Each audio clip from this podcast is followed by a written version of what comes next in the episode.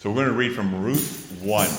So you have Genesis, Exodus, Leviticus, Numbers, Deuteronomy, Joshua, Judges, Ruth. So the eighth book, right?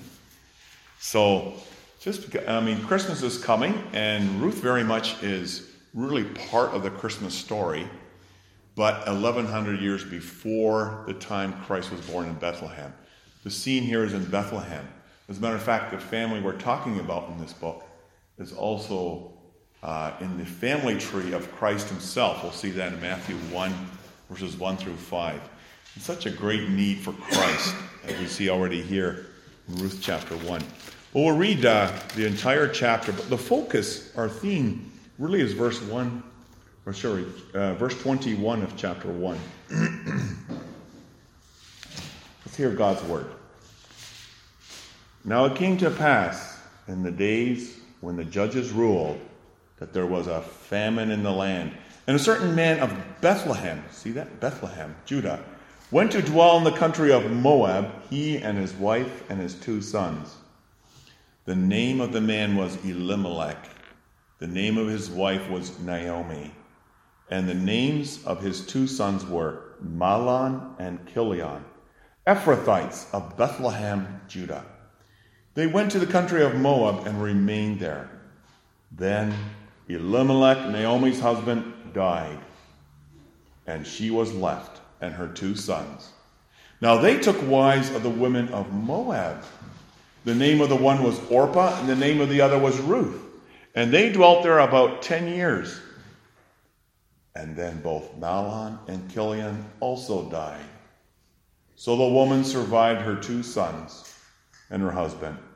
Then she arose with her daughters in law that she might return from the country of Moab, for she had heard in the country of Moab the Lord had visited his people by giving them bread. And therefore she went and went out from the place where she was, and her two daughters in law with her. And they went on the way to return to the land of Judah. And Naomi said to her two daughters in law, Go, return, each to her mother's house. The Lord deal kindly with you as you have dealt with the dead and with me. The Lord grant that you may find rest, each in the house of her husband. So she kissed them. They lifted up their voices and wept. And they said to her, Surely we will return with you to your people. Naomi said, No, you turn back, my daughters. Why will you go with me? Are there still sons in my womb that they may be your husbands? Turn back, my daughters, go. I am too old to have a husband. If I should say I have hope, if I should have a husband tonight and should also bear sons, would you wait for them till they were grown? Would you restrain yourselves from having husbands? No, my daughters, it grieves me very much for your sakes that the hand of the Lord has gone out against me. Then they lifted up their voices and wept again. And Orpah kissed her mother in law, but Ruth clung to her. And she said, Look, your sister in law has gone back to her people and to her gods. You return after your sister in law. Ruth said, Entreat me not to leave you or to turn back from following after you. For wherever you go, I will go. Wherever you lodge, I will lodge. Your people shall be my people, your God, my God. Where you die, I will die and there will I be, be, be buried. The Lord do so to me and more also, if anything but death parts you and me. When she saw that she was determined to go with her, she stopped speaking to her. Now the two of them went until they came to Bethlehem. And it happened when they had come to Bethlehem, all the city was excited because of them. And the woman said, Is this Naomi? But she said to them, Do not call me Naomi Call me Mara, for the Almighty has dealt very bitterly with me. I went out full. Here's our text. I went out full. The Lord has brought me home again empty. Why do you call me Naomi, since the Lord has testified against me? The Almighty has afflicted me. So Naomi returned, and Ruth the Moabitess, her daughter in law, with her, who returned from the country of Moab. Now they came to Bethlehem at the beginning of barley harvest.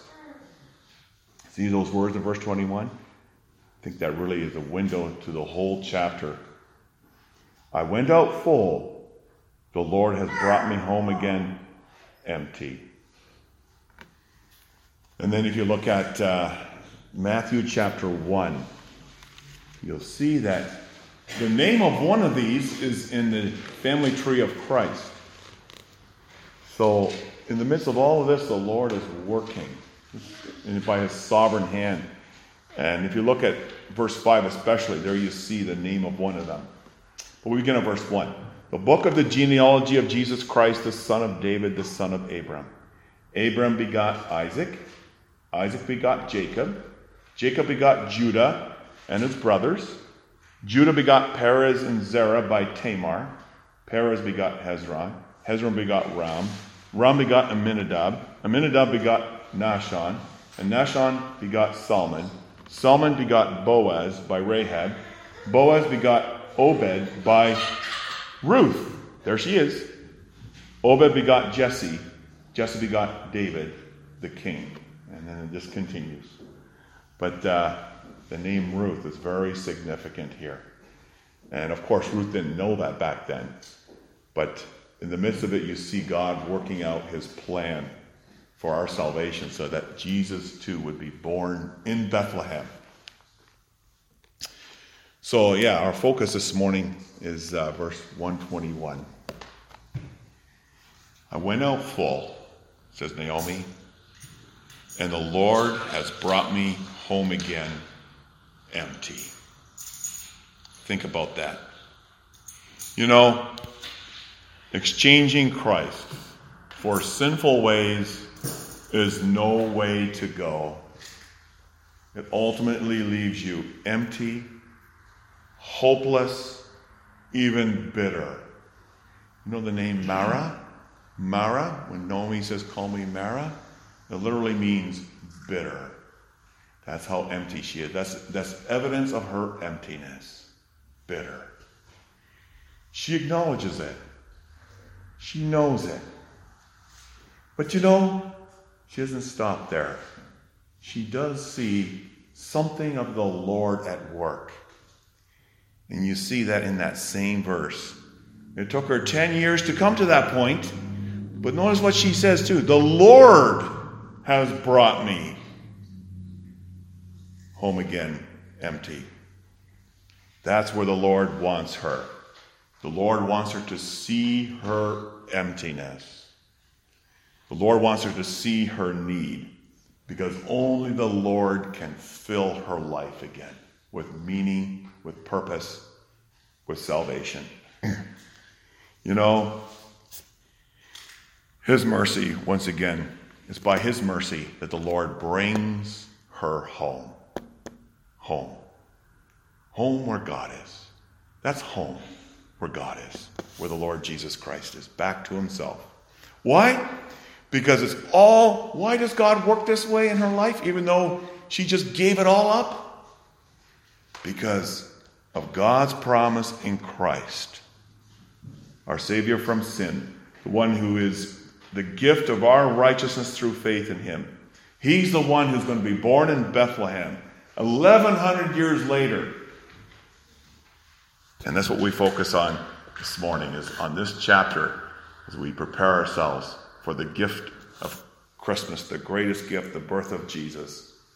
And so, what we'd like to do is, in light of verse 21, we see that the Lord brings hope to lives that are empty, to lives, to homes that are empty. And if you look at verses 1 through 5, you could basically summarize it with this point Elimelech leaves Bethlehem. In verses 6 through 15, Naomi returns empty. And in 16 through 22, that's where you really see the gospel. You see the glimmers of the hope of the gospel, of the promises of God. But you notice, first of all, verses 1 through 5, these were really, really difficult days for the church. Who was the church? It was the people of Israel. They were the church.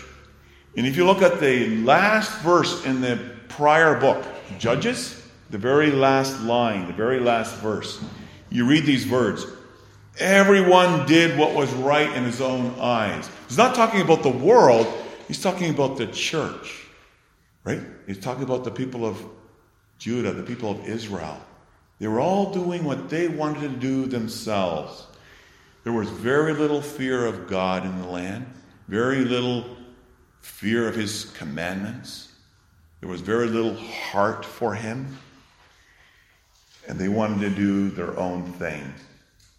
And now Ruth 1 says, It was in those days. So it's in those days of Judges, the last verse there. And it was in those days that the judges ruled. And when the judges ruled, it says there there was a famine in the land. What's a famine? A famine means there's no more rain. And when there's no more rain, there's no more crops. When there's no more crops, there's no more food. And especially in the Old Testament, when there's a famine, it was usually an expression of God's hand of judgment on his people. It was his, you could say, his call to them to come back to him, to come back to him. The Lord was disciplining his people through this famine. You know, t- when times are bad, when times are difficult, the one thing not to do is to walk away from the Lord because it will only lead to further emptiness and further misery. That's what Elimelech did. Elimelech, can you imagine? His name means, My God is King. That's the meaning of his name. He goes against his name. He leaves. He leaves the Lord. You know, when he left Bethlehem, you know what Bethlehem means? Bethlehem literally means house of bread. Who's going to be born in Bethlehem? The bread of life. He leaves the house of bread. Ironically, at this point, this house had no bread, it was empty. There was a famine in that land. You know, sometimes people want to walk away from Christ. They do so because other things take priority in their lives. It can be family, it can be other loves, it can be other priorities where God is just not so important to come to the house of bread. But all the other distractions have first place. And that reveals something about the heart of a, the child of God. When other distractions, when other loves have greater importance than coming to Christ, coming to the house of bread, there's a problem with the heart. It's a heart problem. And that was Elimelech's problem too. His heart was not right with the Lord. That was the big problem. And so Elimelech, with his wife Naomi, their two sons, Mahlon and Chilion, leave their home in Bethlehem and go to Moab. They're distracted. They're distracted from the Lord, from the worship of the Lord.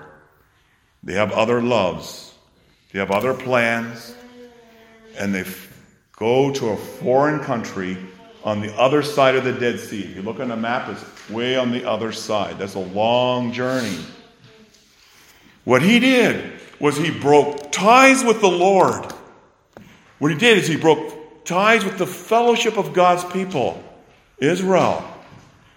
What he did also is he broke ties with the land.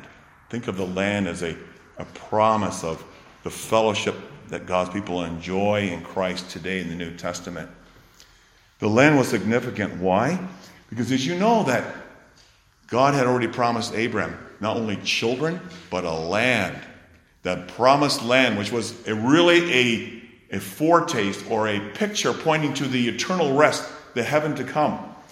Under Joshua, they conquered the land, and what did Joshua do? He divided the land among the 12 tribes of Israel. And every family, outside of Levi, because Levi's, the Levites were the priests, but every family had a piece of land. Every family. from every tribe had a piece of land. That was their inheritance. And as believers, they hoped that their families could continue to have their piece of land till the time that Christ came. That was their witness. That was their witness prior to the coming of Christ that they had a share in Christ, a share in his inheritance. Of course, we don't need that today because that's been fulfilled in Christ. We have that share in inheritance among the fellowship of God's people. Elimelech's faith became weak. He chose to give it up. He chose to give up his inheritance to Christ for what he thought was a better life in Moab, at least for the time being. He deceived himself. That's what happened. Perhaps he thought, there's always tomorrow to come back to the Lord. I don't have time today. I'll wait till times are better. But you know what? Everyone here faces a tomorrow that they will never get. Everyone. Everyone here. Always said, we may say tomorrow, tomorrow. But for every person, there's a tomorrow that never comes. And that's what happened to Elimelech. He died. As a father, he was leading his family away from the Lord as the head of the family, he did not make a wise and faithful decision. It was very foolish. You know, you can imagine the people of Israel saying, Elimelech, don't leave. Don't leave. Don't leave the body. Don't leave the people of God. They left. And I think about in our situation too. I think it's so important that as fellow members, when we see people members here, right, that don't come as regularly as they should, we should be concerned about their eternal spiritual welfare. Because this is the bread. Christ is the bread of life. And we should be, as members, don't, don't leave it just to the pastor and elders, but as members, encourage one another. And that's why I'm really hoping this we have a new directory we have each other's phone numbers, and it's a way of just encouraging one another not to have other priorities take over, not to have other loves, whether it's family or music or money, whatever it is. We, all, we heard a few weeks ago about the cost of discipleship, right? Christ is always first. He calls us to put him first. Elimelech didn't do that. The story gets worse. He did not know his life would be taken from him. He died. Verse 3 Tomorrow never came. The tomorrow to come back to the land, to come back to the Lord, never came for him. Elimelech, Naomi's husband, we read in verse 3, died. She was left, and her two sons. Elimelech, why? Why did you do this? Why did. You can imagine what the fellow Israelites were thinking what happened with Elimelech. He walked away from the Lord. He died. He never returned. And the story gets more sad. We read in verse 4 that his sons Mahlon and Chilion, they marry women. But they were women from Moab. They were not women within the covenant. They were women who worshiped other gods. They were not from the church. They were not from the house of bread. They were not from Israel.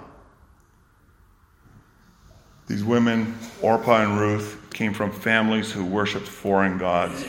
And if you read in Deuteronomy 3, sorry, Deuteronomy 7, 3, and 4, that was forbidden. So this family knew that. This family knew the commands of the Lord, but they did not fear the Lord. The greater tragedy is that Naomi's sons also had no children born to them. Ten years later, both Mahlon and Chilion also died, as we read in verse 5. And you have three widows left. Three weeping widows Naomi, Ruth, Orpah. Tragedy. Empty. No income. No support. They left the house of bread. They were on their own. You know, children were so important. To have children was so important in that day, especially in that day, because everyone in Israel wanted a son. Because by having a son or a daughter, both, both sons and daughters, by having children, they knew that through one of them, the Messiah Jesus would be born in Bethlehem. So this was everyone's hope. Maybe it be my family, maybe it be my family. So there was this anticipation that the Messiah would come through one of the families, but nobody knew, except we know that it would come through the tribe of Judah, and Elimelech was from the tribe of Judah. But uh, Elimelech left. Elimelech left.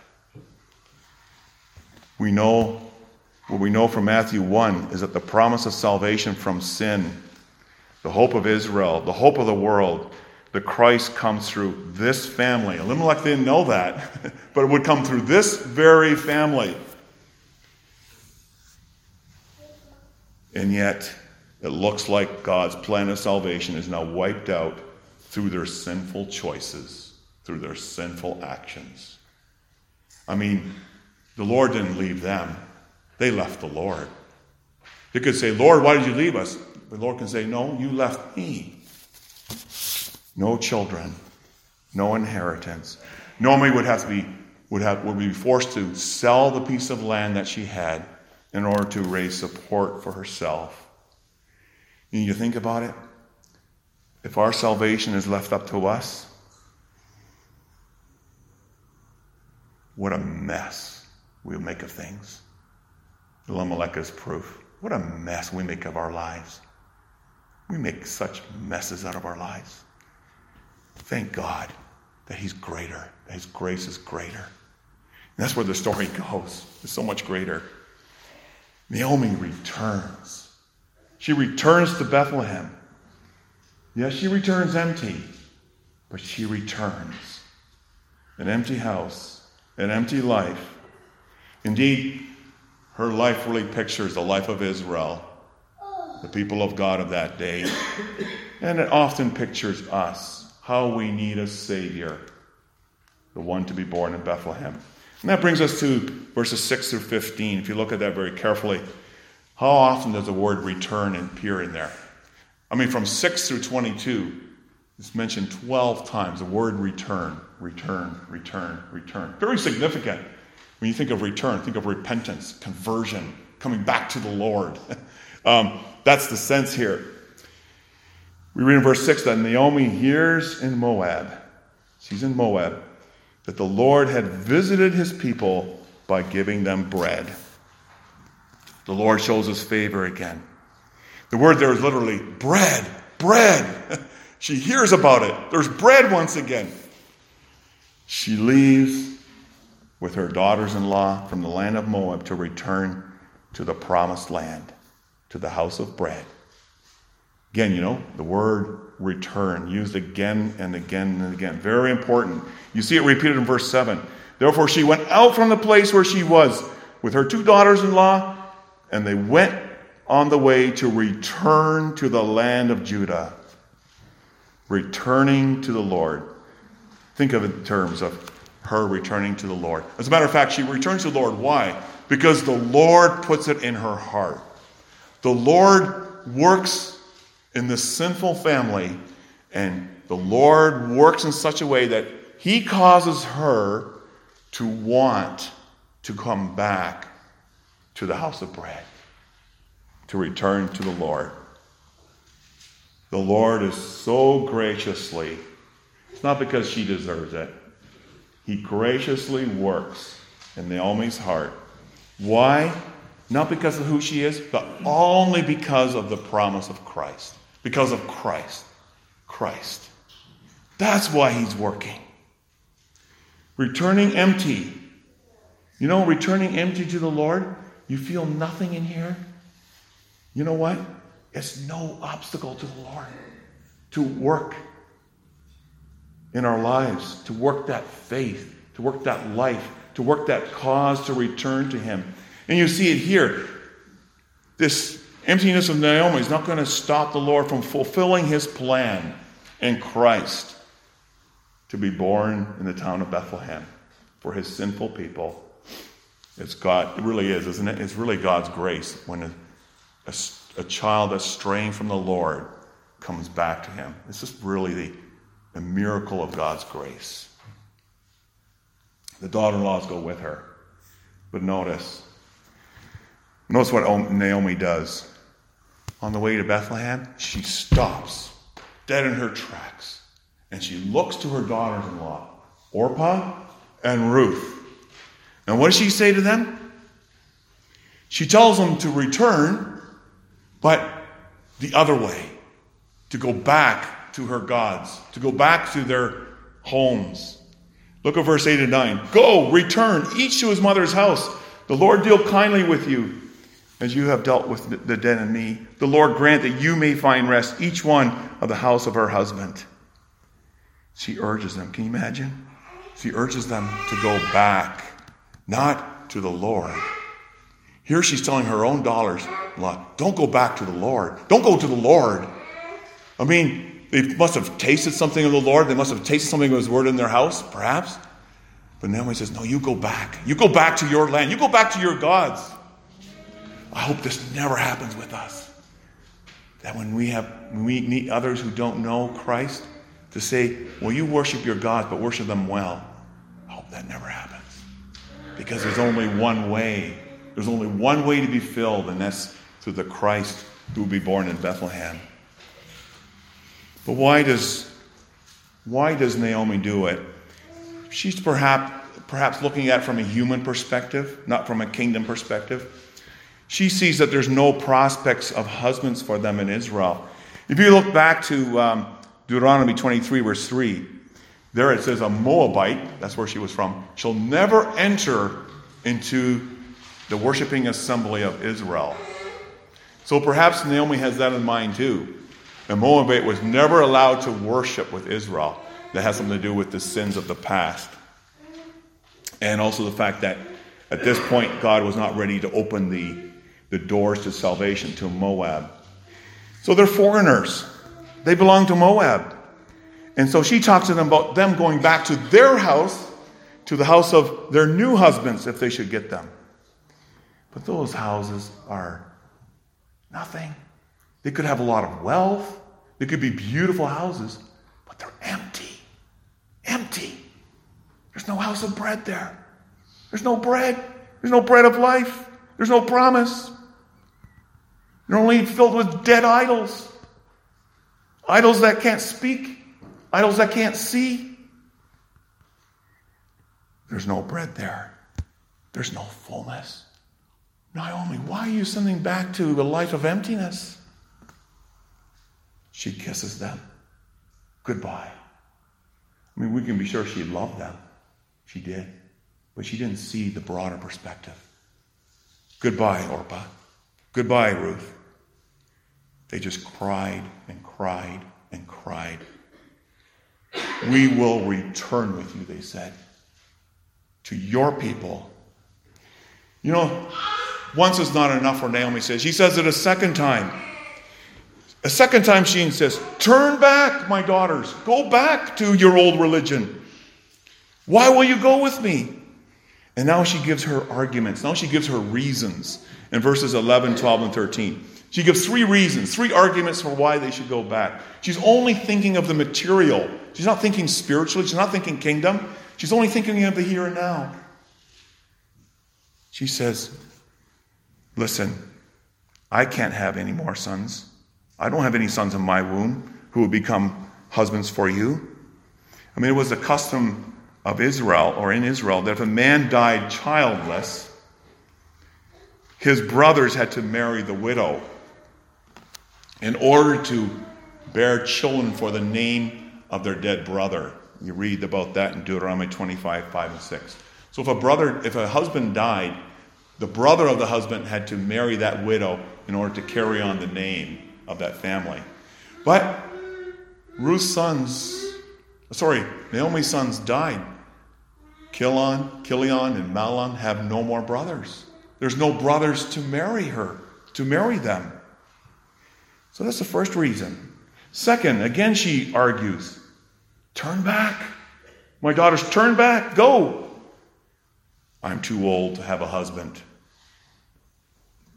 I'm too old to have a husband. And then the third thing she says is that even if she has a husband, and if she, even if she got married this very night, how long would they have to wait before they could marry those boys that would be first in their womb? How old would those girls be by the time they would get married to them? No, go back. Go back to your gods.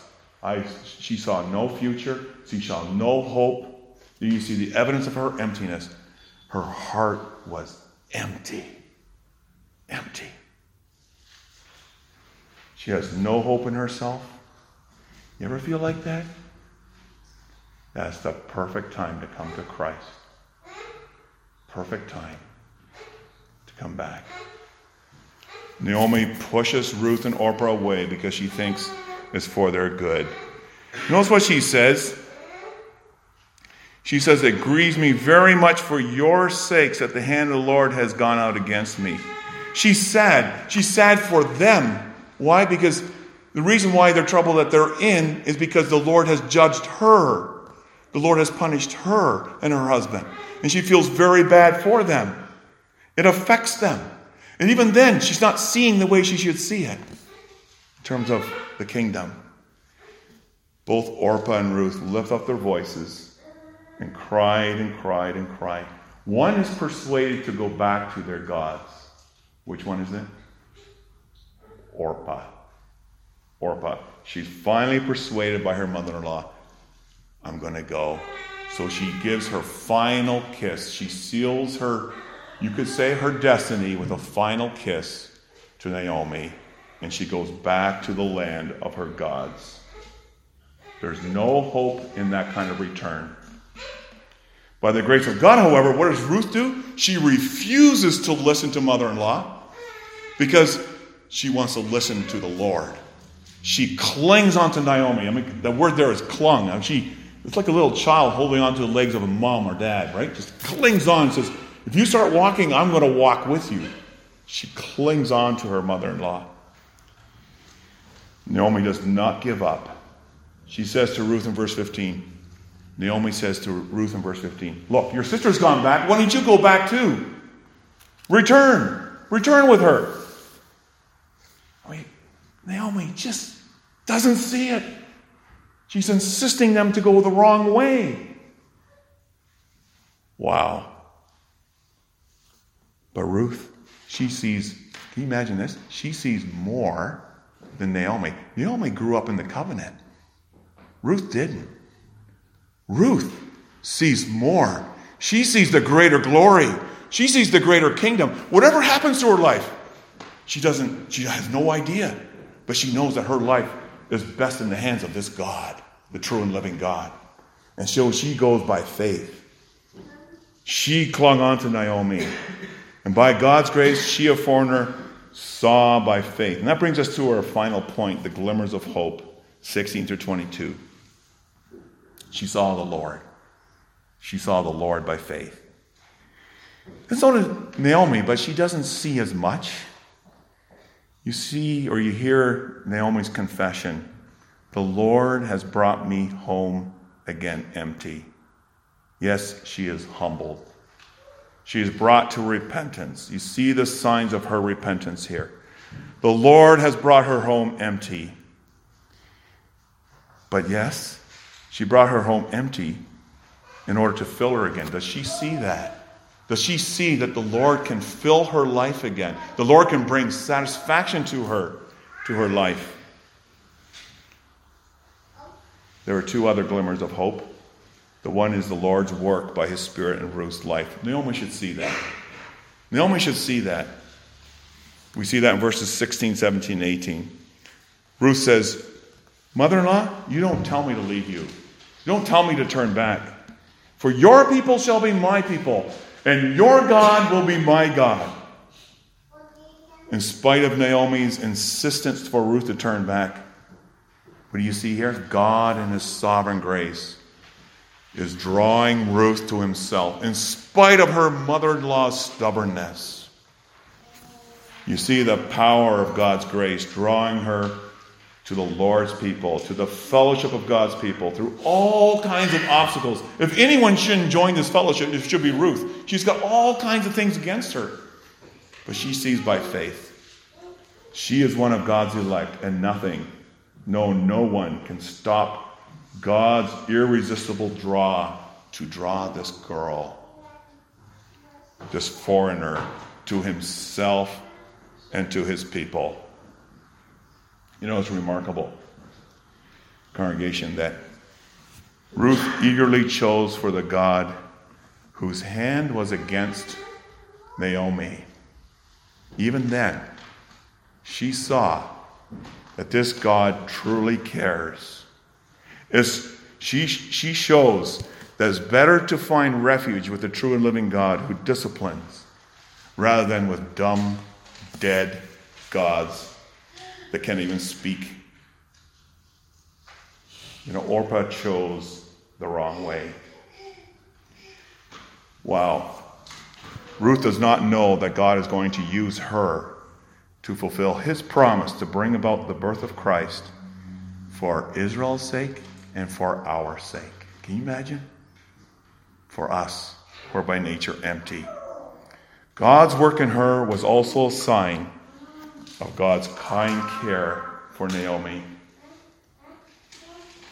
Who wins, so to speak? God wins. He's the winner. And that's why Ruth overcomes Naomi. This is why one who was an idol worship, worshiper overcomes one who should have known better. The Lord do so to me, said Ruth, and more also if anything but death parts you and me. She swears by the Lord's name. May God judge me if I don't go with you.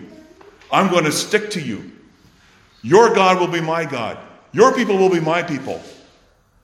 She swears by the name of God. This is her profession of faith. That's, that's what profession of faith is, right? Baptism, profession of faith.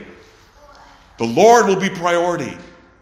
Not first of all family, not first of all money, not first of all this distraction, that distraction. The Lord. Oh, let's encourage one another. Yes, people's eternal welfare, spiritual welfare. Ruth sees it. And Naomi just shuts her mouth, doesn't say a word more. Is she angry at Ruth? I don't know. She doesn't say another word. She can't go against Ruth. But I think ultimately she sees that she can't go against the Lord. The Lord is doing his work, he's fulfilling his promises. You hear Ruth's confession, and you almost hear a different kind of confession from Naomi, don't you? They return to Bethlehem. The women come around her, excited. Is this Naomi? She says, Don't call me Naomi. Naomi means pleasant. My life isn't pleasant. Call me Mara. Bitter. Bitter. I'm bitter for the Almighty has dealt very bitterly with me. She confesses, I went out full, the Lord has caused me to return home again empty. Her family is no more. They've died out. Her husband's name would be wiped out. And now she would have to sell the field that she still owns in Bethlehem because she was poor. Look where their sin brought them. Look where the wrong choices led them empty. But you know what? That's not the end, because the Lord uses that to bring them further, to bring them back to Himself. We come to the Lord empty. Empty. Because only He can fill us.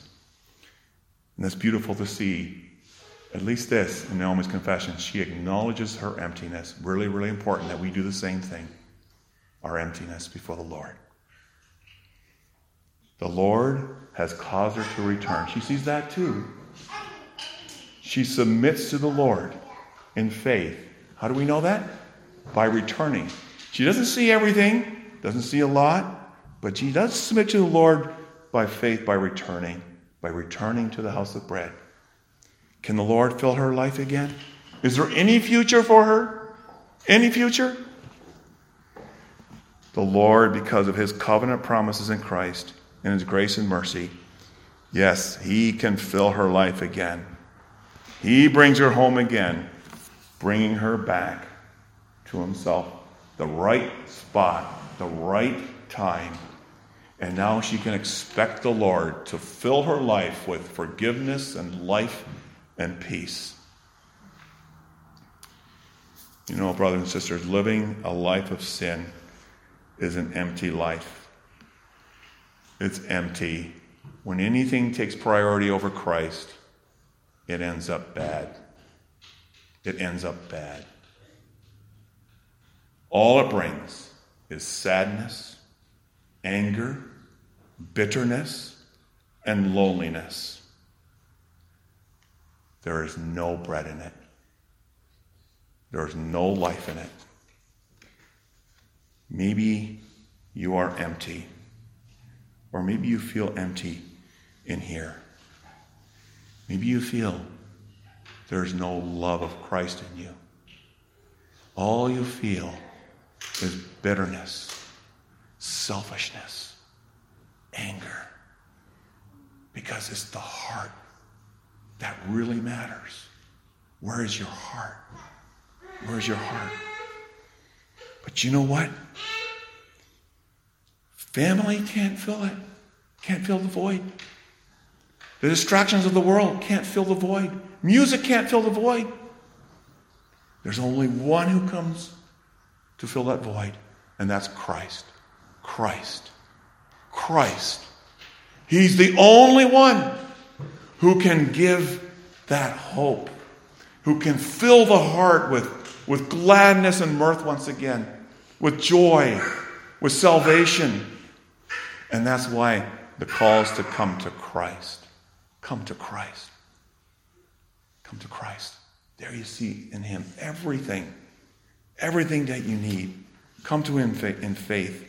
Come to Him in repentance.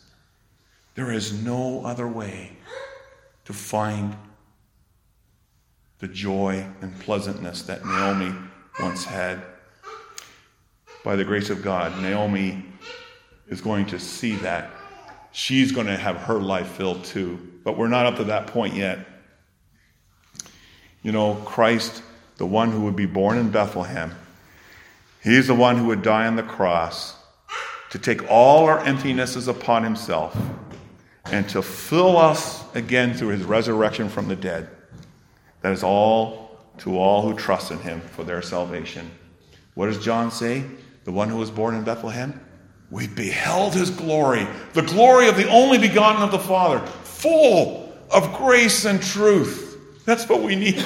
We need the grace of God. We need the tr- truth of God. We need Christ. We need Him. You know, that's the one glimmer of hope is Ruth. The other one is verse 22. Finally, the glimmer of hope. There is bread again in Bethlehem. How do we know? Because there's a barley harvest. It's the beginning of barley harvest. The famine is over. And out of Bethlehem, the house of bread, where the famine reigned, who will come? The bread of life will be born that feeds and that heals a broken world. That's the Lord Jesus Christ. The Lord brings Naomi home empty again. For what purpose? To fill her. May we do the same. May we come empty, ready to be filled with Christ. Yes, God will save her husband's name. God will save her inheritance, their inheritance. Not only theirs, but also Israel's inheritance and our inheritance. In Christ, we receive a new name. In Christ, we receive a new inheritance. And that's what God is busy doing as He prepares the way for the coming of Christ to be born in Bethlehem. Amen.